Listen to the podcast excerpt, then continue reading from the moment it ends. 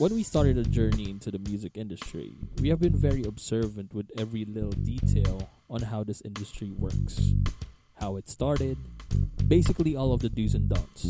And along the way, we have stumbled upon issues and things that are hard to cope up, especially with the treatment of ordinary people to us artists. In every industry, there is always something that is hard to talk about. Hence, the main reason why we created this podcast.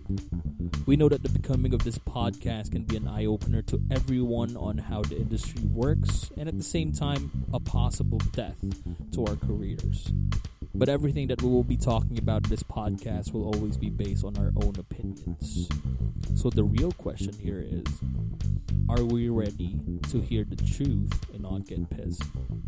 If yes, join us as we traverse through the gloomy and sensitive world of the music industry here in the Philippines. This is Mind the Beats.